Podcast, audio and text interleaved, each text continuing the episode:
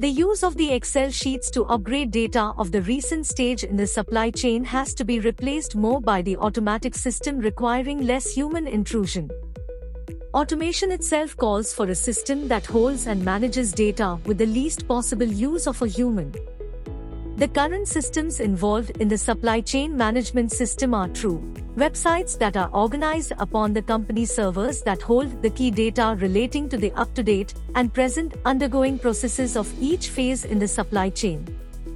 People working on the different stages have to use the same website threshold to update or fill the data that would complete the metadata of the process. All the data mentioned in the example flow to and from one server to another and data archive that exists in the company.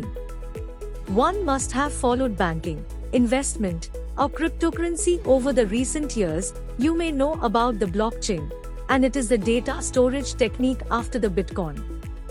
If it is the blockchain that one wants to know more about, then one may have come across a definition of blockchain as a public, decentralized ledger, Blockchain technology is also known as distributed ledger technology.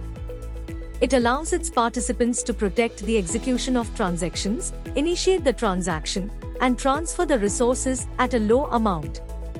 In this technology, transactions are gathered into blocks and stored in cryptographic chain blocks in a sequential manner and permitting the deriving ledger to be used by various servers.